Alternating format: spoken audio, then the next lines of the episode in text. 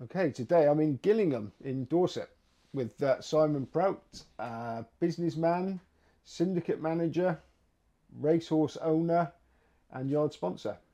Yeah, that's about it, really. Yeah. Well, thanks very much for agreeing to give up some of your busy time to talk to us.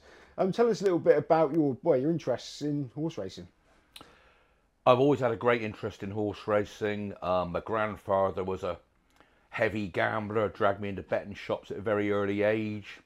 I followed National Hunt racing for many a year. And of late, I've been lucky enough to get involved with owning some horses, running a syndicate, and formed a good friendship with Seamus Mullins, who trains very, where, very near where I live in Salisbury. So, yeah, we've moved on quite a bit. Okay, now dare I ask about the syndicate? Is because it's called the what? The 69 Club. Yeah, it's raised a few eyebrows in all sorts of um, places, but it was an idea I dreamt up a couple of years ago um, a lot of customers and friends showed interest in my racing activities, and I thought I could do something a little bit different. So we managed to find 69 people to commit to 69 pounds each a month. A few people told me I'd never get them, so the more people told me I wouldn't, the more determined I was. So we we've got them. We bought a nice young horse um, that we've ran for a year in our colours, and we've won a race um, and uh, had really good fun. And we've got the stage now where we've got enough in the kitty to buy a second horse. So the 69 Club is now a proud owner of two horses. Um, it's been going very well. We've had some really great days out.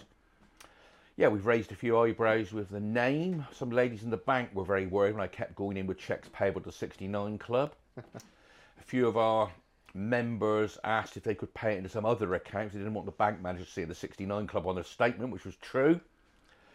And our logo raised a few eyebrows, two interlocking horses. I'll leave it to your imagination, but you can visit the69club.co.uk. That also raised a few questions, and a couple of people said um, they found that rather offensive and didn't want to be a part of it. But as they were obviously boring and not the people we wanted, it was a good self cleansing process. So we've got 69 like minded people having a damn good time. So where did you manage to find these people? I mean, are they like personal friends of yours, or did you advertise, or what? We well, with personal friends and customers, we came up with a great plan to have a website, and we had a launch day at Newton Abbot where they kindly let us parade the horse before racing. The downside was we were full up the day before the launch day, so we just had a party instead. Um, it was just customers and friends, customers and friends and friends. Everybody knows somebody or knows a friend of mine, and it's worked really, really well. Yeah. Okay, so um, you've told me a bit about yourself, and so I want me to, to get some of this across here. Tell us a little bit about how you got into this game. Yeah, um, probably about eight or nine. My grandfather was a farmer, a little village called Oborne near Sherborne. And his day was a very methodical one, really. We'd have early morning milking, which occasionally I'd go and help with. We'd have a massive breakfast, which I definitely helped with. And then shortly after, it was just time for him to ride his motorbike, his old BSA, uh, bloody sore ass they called them in those days. Ride the motorbike into Sherborne with me on the back, no helmets or anything like that. We'd spend lunchtime in the George in Sherborne, an Eldridge Pope house, where he'd get 45 of beer and I'd be stoked out on orange squash and crisps. And then we'd stagger, or he'd stagger, across the road to Ollie Chisholm, the bookmakers in Sherborne, where the afternoon was spent and occasionally I was allowed to mark the board. That was in the days when the blower just shouted the results through and somebody had to chalk them up. And that, that was good fun. So we got into that. Um, around about 12 or 13, I probably had my first bet. Uh, I can remember the very horse I back was a horse called Gunner Blue at Newbury. Um, my dad used to go down and get the morning paper every morning, and the news agent in Sherborne was a chap called Ronald Rideout he had horses with Richard Diamond. Richard Diamond is now an owner with Colin Tizzard. He's actually Joe Tizzard's grandfather, no, beg your pardon, godfather. That was where the name Joe Lively came from, one of Colin Tizzard's first good horses. That's by the way.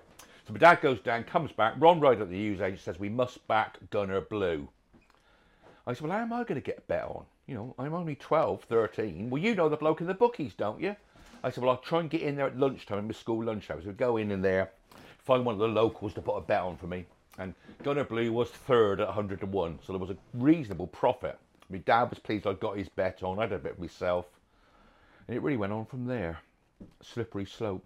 Now, your first ownership of a racehorse, somebody give it to you, didn't they?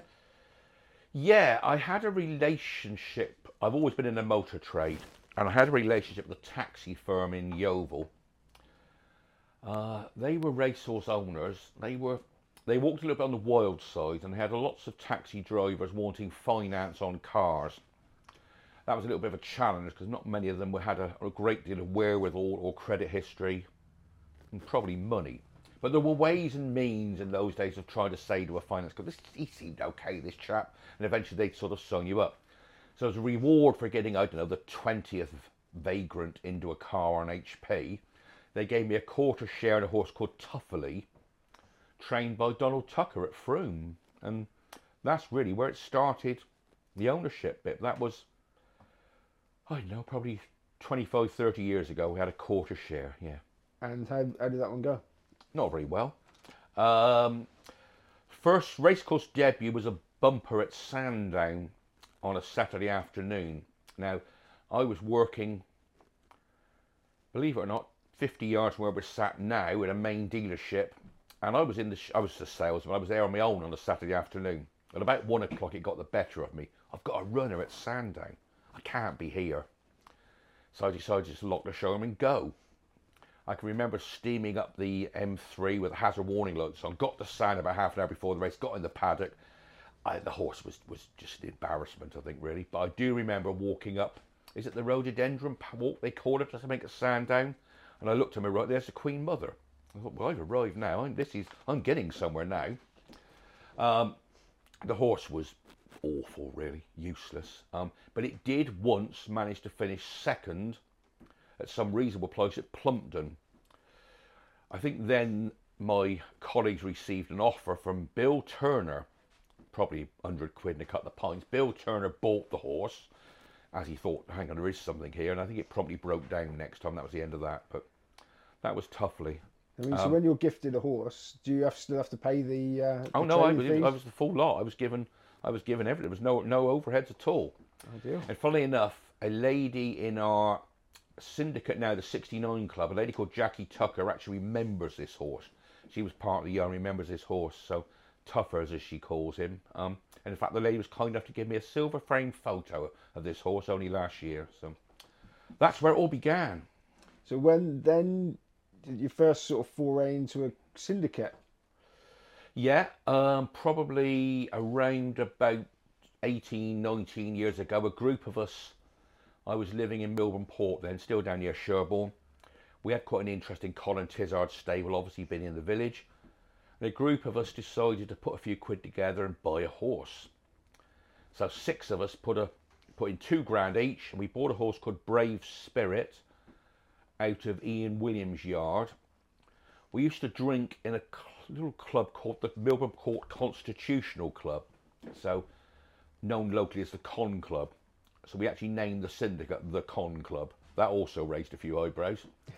And lucky enough, we had really, really good success. Brave Spirit with Colin. We got the horse up to about 127. We ran at the Cheltenham Festival.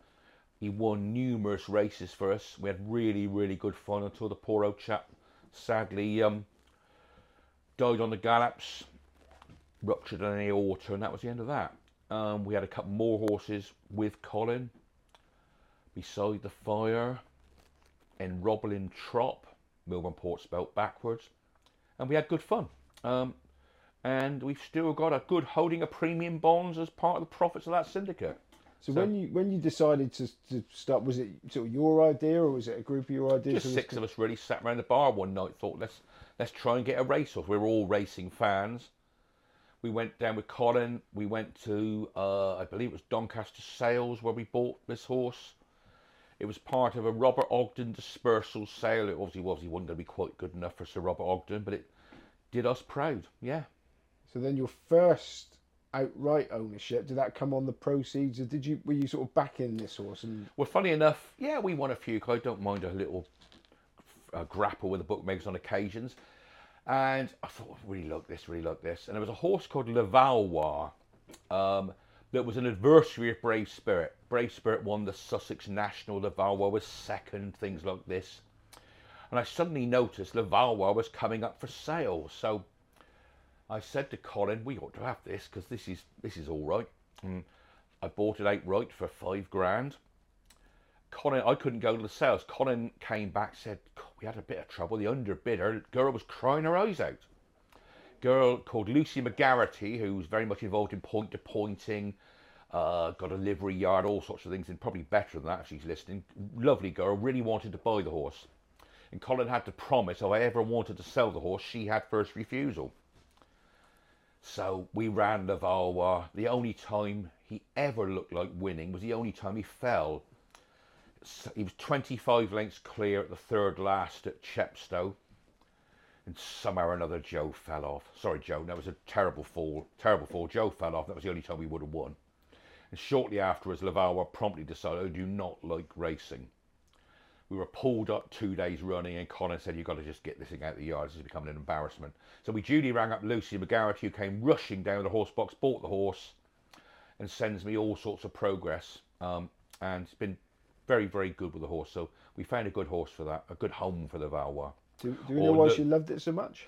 Yeah, when it came over from France, it sold for half a million euros in France. I always reminded Colin that was the most expensive horse ever to have gone for a ring in his yard.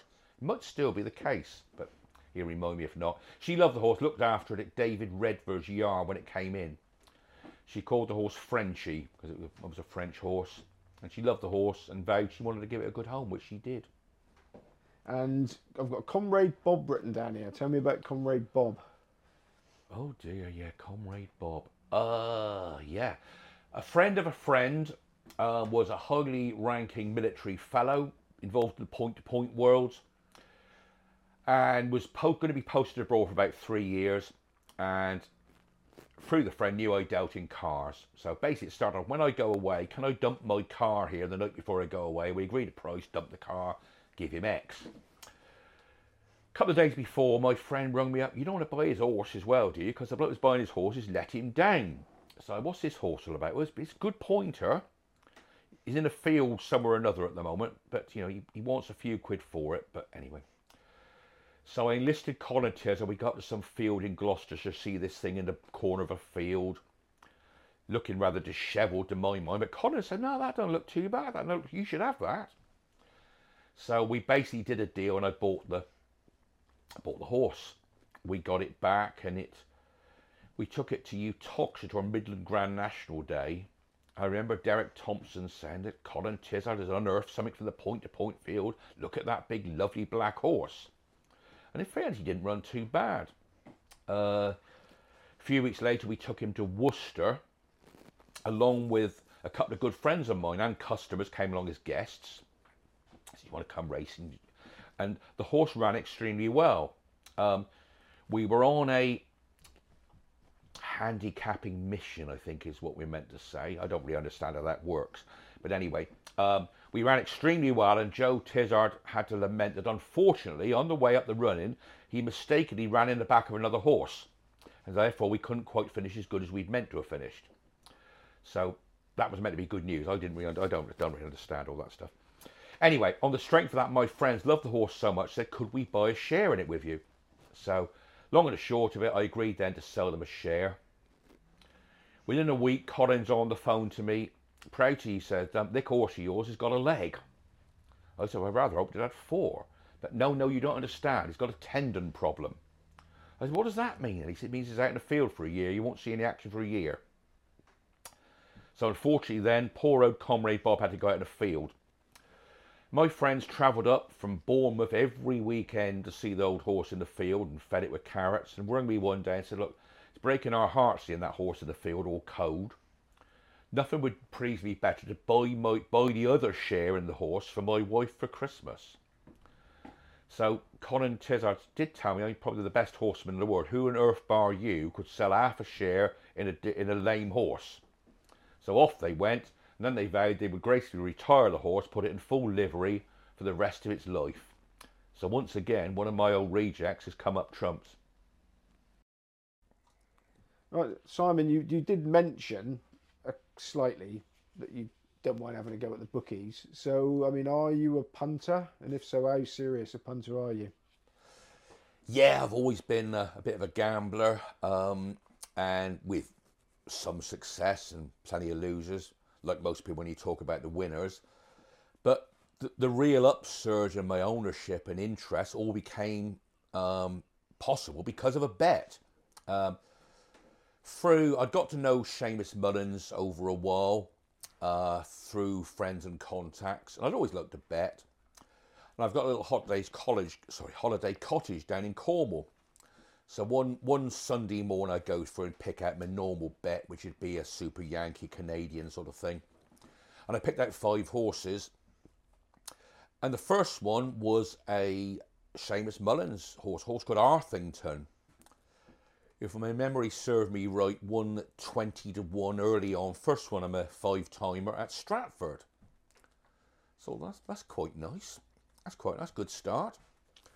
And then um, usually that's the end of it, isn't it? Five tie. You have the first one, nothing else. But to cut a long story short, all five won.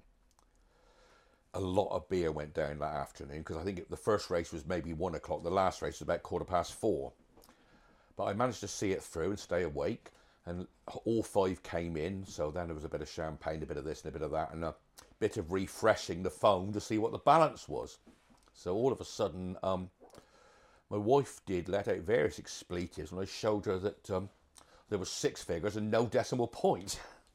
So yeah, not bad, not bad.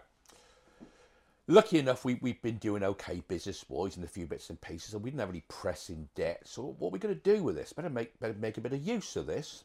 So I remember sat down in a pub in Cornwall thinking, what can we do with this? And can, uh, when we're talking six figures, what sort of six figures are we talking only, only about? just into six. Only just into six. The first was a one. Yeah. it was only just into six. Don't get carried away. Um, you're not alone or anything. Not, you're not after. I've blown most of it. Anyway, first time he's shown any real interest, but it was yawning till now. Um, anyway, yeah, it was it was a one. Started with a one. So I had a few pressing matters I thought we needed to do. The house needed thatch. We live in a thatched cottage, and we wanted to rethatch the house, and that was going to take up a bloody quarter or a third of it. So I went along with that. That was a sensible thing to do. Um, whilst, as you can probably see, I'm pretty fat, I was actually enormous then. And I've been researching some form of um, weight loss surgery because diets were a waste of time. I got the stretch marks to prove those. I could lose it, put it back on again. Anyway, my brother's a surgeon in London. He, he knew some fellow did some revolutionary cut it all away and sew it all up bit. Gastric bands apparently no good because you've got to have willpower for those. I got none of that. So anyway, I decided to invest about 10 grand on weight loss surgery. Not on most people's shopping list, but that was good. Best thing I ever did. Lost eight stone, put five, three back on, still five down. That was okay. So that's a couple of relatively sensible things. Well, let's do something really silly and buy a racehorse. So, out of due duty, I thought I'd better go and see Seamus, as it was sort of he'd help me along the road with his twenty to one shot. What happened to Colin Tizzard then? Well, by this time I'd moved. I lived. I'd moved away. I lived near Salisbury then, a little village called Figheldean on the Salisbury Plain. Um, so unfortunately, then I, I was a long way away. Colin had got obviously a lot bigger, a lot more successful. But I thought if I buy a horse, I want a real hands-on role. As Seamus will admit now, shaking his head if he's ever listening, I like to get involved and interfere and say a bit and all the rest of it. So I wanted to be 10 minutes away, not an hour away. So hence I went down to see Seamus. I remember turning up one Sunday afternoon and seeing him, and we knew each other reasonably well. We'd had a bit of a problem with a motor vehicle. If I go, let's go back to that a minute ago. I was actually Seamus was very lucky. I did actually go and see him because he had actually welched on a deal with me about a year before. Um, again, through my friend Stan Rawlins, point to point man in Figheldean, is our mutual acquaintance. And Stan said that Seamus wanted a pickup for the farm. So I had this pickup, rather nice thing, I thought it was. Isuzu, something or other. So Seamus says, bring it over on a Sunday morning. We'll have a look around, the, you know, give it a little go, and if I like, I'll have it. So we drove it around the farm, and yeah, this is all right. We agreed a price. He said, don't worry, I've got the cash in the drawer at home. So, oh, lovely. Yeah, before we go, I'll just give it one blast up the gallops, and then we'll go down and get you sorted out. So this is all, I think this is okay because there was a bit of profit in it, and I was a bit skint. It was a Sunday morning. He promised cash, so an afternoon on the lash was luring. So this is okay. Anyway, we got the gallops and he puts the foot to the floor, and all of a sudden there's a bang and smoke and stuff everywhere, and it grinds to a halt. Oh. He never had it. We shook hands virtually, but he said, I can't really have it. Well, I don't know. So, anyway, I forgot about that and still agreed to go down to see him when we ordered a horse. So, go down there. Seamus, um, interested in getting involved with a horse, really. So he says, um, Oh, I've got a few things that, you know, I could sell you a leg. I said, No, I really want one of my own, really um, which seemed to surprise me a little bit. So, long and short of it, as they always say, I've got one in a stable just round the corner that'll suit you. Did you tell him how much you had to spend? Uh, no, um, but he didn't do too bad. He dragged he dragged um, quite a hefty sum out of me for a horse that is mated, bred in Ireland out of some unknown stallion. Well, it was Watar was the stallion. I'd never heard of it, but I'm not really a breeding person. So we bought Oborne Lady, um, and uh, we had slight success with Oborne Lady over the years. A lot, lot of um, disappointing days. Two breathing ups, one tendon up, all sorts of things like you do. So it was an expensive foray, but she did win a race for us, amazingly on the flat at Salisbury. Pictures behind me, you probably can't see. She, she won a race for us on the flat at Salisbury one night where we had the whole of the office there for some reason, we'd had the biggest bets we'd ever had on her. Seamus was convinced she'd win this race at Salisbury. I don't know how. You must have some divine powers because she never showed like to win anywhere else. But we, we won a race with her. We've kept going with her. And funnily enough, I've just been realising really my devotion for rehoming of horses has worked again because we retired Old Lady about three months ago. Um, and Kevin Jones, good friend of mine, recently retired jockey. I used to sponsor Kevin. Kevin at the moment even works for me. His wife Vicky is an accomplished horse rider. Had looked after Oborne Lady a few years ago at the yard and was desperate for a horse to do eventing, show jumping, badminton stuff, whatever they do. Thought Oborne Lady would do well, so I let them take her away, and she's doing brilliantly well, loving it, and found a new future in that. So once again, this uncaring gambler has somehow or another managed to find his third retired horse a nice home. Now we need to rewind a bit to this monumentous afternoon at Salisbury when you've had it spark off. I heard tell that they almost had they've had to lose the commentary on that race because there's an over enthusiastic owner blaspheming in the background, and then there was an incident in the parade ring. Yeah, as as Old Lady is coming up the um, final furlong, a couple of lengths clear, I was heard to utter, in fact, shout, "She's only gone and feckin' done it," which was fine. Listening back to the racing or uh, to Racing UK's rerun later, a couple of days later when I actually sobered up, that was loud and clear over the commentary, and the studio producer, a guest studio, whatever, had to announce some, some form of apology if anyone was offended by the overzealous language. So we had that. We go in the paddock, and everything's wonderful. And as we come out of the paddock, and we're going back to the wherever they feed you with champagne, there was a very attractive, scantily clad, voluminous, full-bodied, 21-year-old female was awfully excited and shouting and screaming congratulations. So I said, Would you like to come to the box and share some champagne with me? She was bang up for it, but her big old boyfriend didn't look quite so keen on the idea. And for the first time in his life, my son, who was then about 16, had to rescue me and placate the boyfriend, saying he's just a dirty old perv, but his horse has won, don't worry about it. so somehow or other, thank you, George, you did save me from a bit of a beating there. Now, did I've also been told to ask you when did you actually pick the car up from Salisbury Racecourse car park? There was a bit of a party that ensued after that. We had a huge party, yeah. Um, somehow we managed to put the cup in the boot of the car. Seamus then organised some local pub to stay open all hours of the night. Even Rob Hornby, classic winning jockey, came back to the pub. And we are there till about, I don't know, three ish in the morning, I suppose. And I think the race was on a Thursday night, maybe the following Monday or Tuesday. Seamus had a call, did he know anybody who was the owner of this particular vehicle, which was left in the owners and trainers car park for four days? That was me. Lucky if we got a few cars, and we'd forgotten the car and the trophy safely locked up in the boot. So, yeah, we, that was a, a moment to remember. But we did have a very, very good evening at Salisbury. And as you said, Oborne Lady didn't do anything after that. It Was the, the moment of glory? Well, Oborne Lady was bought as a national hunt horse, and at that stage, I had a devout love of Cartmel. Only destroyed by the recently appointed course manager of Cartmel. That's another story, but we can go through that a bit later on if you want. Anyway, Oborne Lady, shortly after winning a mile six handicap on the flat at Cartmel at Salisbury, then Judy went off to Cartmel 10 days later and was a very close second in a three mile one 0 to 135 hurdle she seemed to have a sort of a, a, spurt of activity for about two weeks in her six-year racing career. Only time she ever showed anything really, but um, yeah, we had we had great fun with her, great fun. Um, but she wasn't quite to be, but she was the catalyst for getting me involved more and more into the into racing ownership, and indeed integrating with Seamus, whose yard I now sponsor, whose beer I now drink, whose breakfast I share, whose tea I drink, and who does very best to dodge various calls at all times of the day and night. But yeah, that's where we are. And we're going to talk about that in the next part. Okay.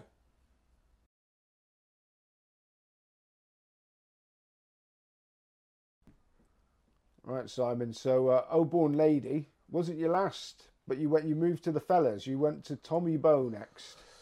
Yeah, um, I think it was the Christmas of 2021. Um, what do what do I buy Christine, my wife, for Christmas?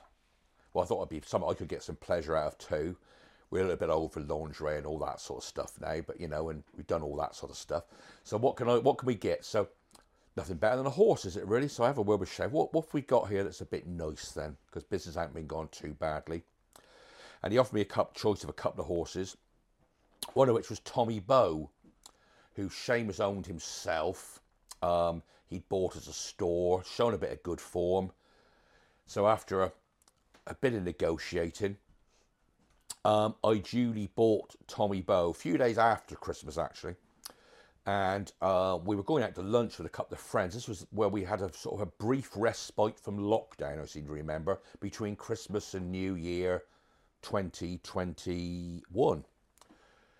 And I had to pick my wife up I said, on the way to Salisbury, we're meeting a couple of friends. I just got something to show you. If you go into the yard, and Chris, Christine was rather impressed to see that Seamus had dressed up this horse with purple and pink tinsel. Our racing colours are purple and pink. So we go in the yard, see this horse. Julie stood there, all covered in purple and pink. And I said, we bought that. Oh, oh, she said. I said, well, it's good, isn't it? yes, yes. She's, she's probably not quite as keen on the racing as me, but getting there. So long and short, we bought Tommy Bow. And this is where I did land on my feet. Tommy Bow won six races for us um, in the space of the first season, including three three mile handicap hurdles in the space of 10 days. I did write to the Racing Post, did anybody else ever done that? They haven't found that. They never came back with an answer. We won at Plumpton, Hexham, and Fakenham in 10 days, clocking out 1,300 miles and probably 1,300 points. Um, I remember most of the races reasonably well. But yeah, we've done really well with Tommy Bow. Seamus has excelled himself and um, won his first race at Plumpton over hurdles, won his first chase um, at Plumpton, both of which with my good friend Kevin Jones on board. Uh, so we've we had some good times with Tommy Bow. We've had a few other little hiccups. I, have decided I've got a, a, liking. I've always liked watching sellers. Um, I've bought two house, two horses of winning seller horses. And eventually I've got to listen. That's why people put them in sellers. I've got to remember that. But it's still a bit of an ambition of mine to win a seller and clear up. Good friend of mine, Robert Tizzard, bought a horse called Sou'wester out of a seller many years ago. And that went on to be some sort of superstar. But he's obviously luckier than I am. can we um, just veer off a bit because you've you've been able to afford to be involved in racing. Oh yeah, we talked about the the gam, you know, getting the Canadian up and that, but you're a self-made businessman. Um, so let's not beat around the bush. Tell us a little bit about your business interests and how you got to where you are. I've always wanted to be in business on my own. Um, I left school well, in fact, I left school. I was suspended from school. I thought, sod them, I'm not going back. So it was my decision. Um, and I got a job as a in an accounts office. I wasn't too bad with the figures, but it was boring, really boring. So after a while, I, I got a job where I was involved with doing the accounts and selling cars. That wasn't too bad. And then in 1988, when I was, what was I then, 27, I saw a job with a Peugeot main dealer in Gillingham. They wanted an experienced car salesman, well experienced in selling new vehicles. Well, I'd never sold a new vehicle in my life. But at the time in Yeovil, a big dealership called Abbey Hill had just gone pop in a big way and vanished overnight. So I forged a reference from them and came, went along and got a job with Bakers of Gillingham, which is, as I said, 50 yards that way, 35 years ago. Went in with the full knowledge of how well I'd done selling new Fiats. Well, they swallowed the lot, thankfully. Nick Baker is a good friend of mine still and a 69 Club member, so he doesn't mind me telling him this because I ended up not too bad at it. So that was okay. That got me on the road in car sales. Before that, however, I had my own ice cream van business. I had three ice cream vans parked outside a little terraced house with leads going for the letterbox. All sorts of grief with neighbours, they hated me. Don't blame them. I had a taxi business with six cars in Yeovil. That was so unsuccessful, I spent six months living in the taxi office. Uh, but other, the cars and the vans haven't gone too bad. I've been on my own since 2007 and we've developed quite a successful van business trading as we do vans. And anyone that's noticed the logo behind you, and anyone that's ever been a bit of a fan of American punk rock or skateboarding, would be thinking, oh, I've seen that somewhere before, something very similar. Well, unbeknown to me, there is another van operator. Well, unbeknown to me at the time, of course. I am not the man who wears trendy t shirts and trainers, so it's a world unknown to me. But we did call ourselves We Do Vans and came up with a quite a snazzy little logo. And a few years later, we had this huge dossier of paperwork arrive in the office from some American copyright lawyer saying we'd nicked their logo. I was shocked. I had no idea. And um, after an awful lot of paperwork came through, I had to agree to remove the flying V from the vans. I can show you an exhibit. Um, this here was a line, the V was extended, it was apparently they had worldwide copyright on, and I was trading off their advertising or something. Well, I sell vans, they sell dodgy t shirts. I couldn't see the problem. But anyway, the press picked it up after a few calls from me. We managed to get the front page of the Daily Press, Fox FM, Mail on Sunday, The Sun, all sorts of publicity and I had to vow to remove the flying V. This, in fact, is one of the last exhibits. So I shall ceremoniously, just in case we do vans or vans are washing, I shall ceremonially smash it. So I'm sorry for keeping one. So we've done that. That was gone, but it was good publicity at the time. And I even had little old ladies coming in saying, Sorry to see you've been threatened. Um, can we help you out in any way? So I've got to say, it might have cost us a thousand pounds and a few broken mugs, but it was the best advertising we've ever had. So thank you, Mr. Vans. I'd have had that one. Right then, let's get back onto the racing. let's get back onto the racing. So we talked earlier when we started about the 69 club. Um, syndication. I mean, a lot of people seriously have said that it's the way forward. A lot of clubs are starting their micro clubs. You know, what what's your opinion on it? I think it's definitely the way to go ahead, but I think there is where it needs to prosper is somewhere in the middle level where we are. There's an awful lot of clubs that pay, I don't know, pay £49, own a share in a horse. Where you find you've got one ten thousandth of a horse, you might get a glossy picture and you might get a newsletter and you might be in a raffle of about 50,000 people to get a trip to the races. Now that's fine and it does give people an interest. At the other end of the spectrum, uh, you've got syndics looking for someone to dish out ten or twenty thousand pounds for a tenth of a share in a horse. Well, there's only a certain number of people can do that, and people like me who might be able to do that really want their own thing. So I, I wanted to do something in the middle where we've got people paying £800 a year at the £69 a go. They're guaranteed a day at the races. They're guaranteed some nice facility at the races because if you speak to the courses nicely, they will look after you. You. They will look after you very well at a reasonable rate. We've had great experiences in that respect lately. Fakenham, Newton Abbot, Newbury, Exeter have looked after us brilliantly for excellent value.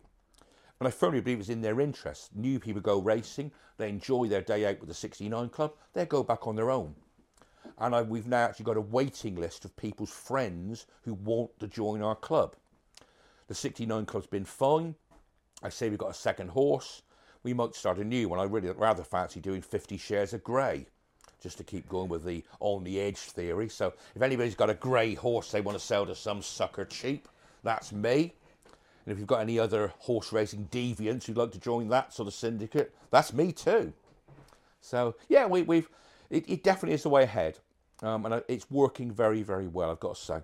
Now you wanted to get something off your chest about affordability.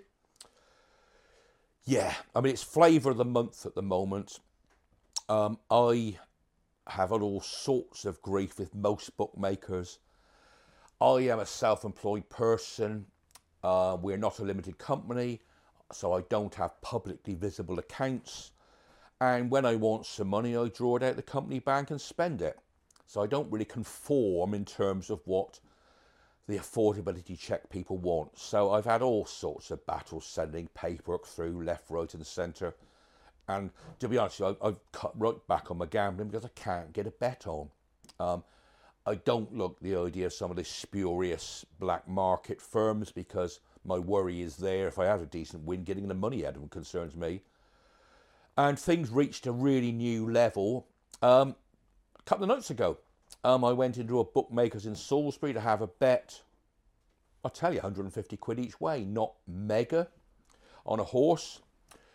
I'm quite used to the lad behind the counter having to ring that through for authority, but this time he said, um, I need to have some details about you. Um, I said, okay, fine. So he said, what's your name? I said, Fred Smith, and which he was quite happy with. Where do you live, Fred? I said, I live in Salisbury. So that's he's got me down as Fred, Smith, Fred Smith from Salisbury. I said, what's all that about then when he put the phone? I said, well, he says, that, is this affordability stuff? But he says it's also so we can gauge who are successful punchers and who aren't. So therefore, and I'm well aware that bookmakers have this little scheme and they have to ring through is it a red customer, an amber customer, or a blue customer, which basically is it someone you know, is it a winner or is it a compulsive loser, which has a bearing on whether head office agree to take the bet. So this this now is a new tack that the bookmakers absolutely know. Yes, we can hide behind affordability, completely irrelevant when they were quite happy to give a false name and show no ID. But now they have got me on the radar so that if my 150 quid each way bet had won, thank, oh, sadly it didn't, so I wish they had turned me down, they then got me on the radar, and I'm convinced that the bookmakers are using this affordability checks to actually regulate winning punchers a little bit more. We all know years ago, as soon as you win something, you'll get closed down. This gives them another tool to do that. And I'm more than happy to explore and divulge which bookmaker was involved and where it was, maybe another time. But it's the, the affordability checks is ridiculous. What it is doing is taking people away from betting conventionally, which takes money out of the racing industry. If ultimately I cannot have a bet, I won't own horses. It's an integral part of owning my horses to back them. And it will be the ruination of the racing game unless people get together and deal with it properly. Um, and I really, really feel strongly about that. It is a major part of ownership as far as I am concerned. And the more difficult it is to have a bet, the less likely it is for me to get more involved in racing. And I know an awful lot of people feel the same.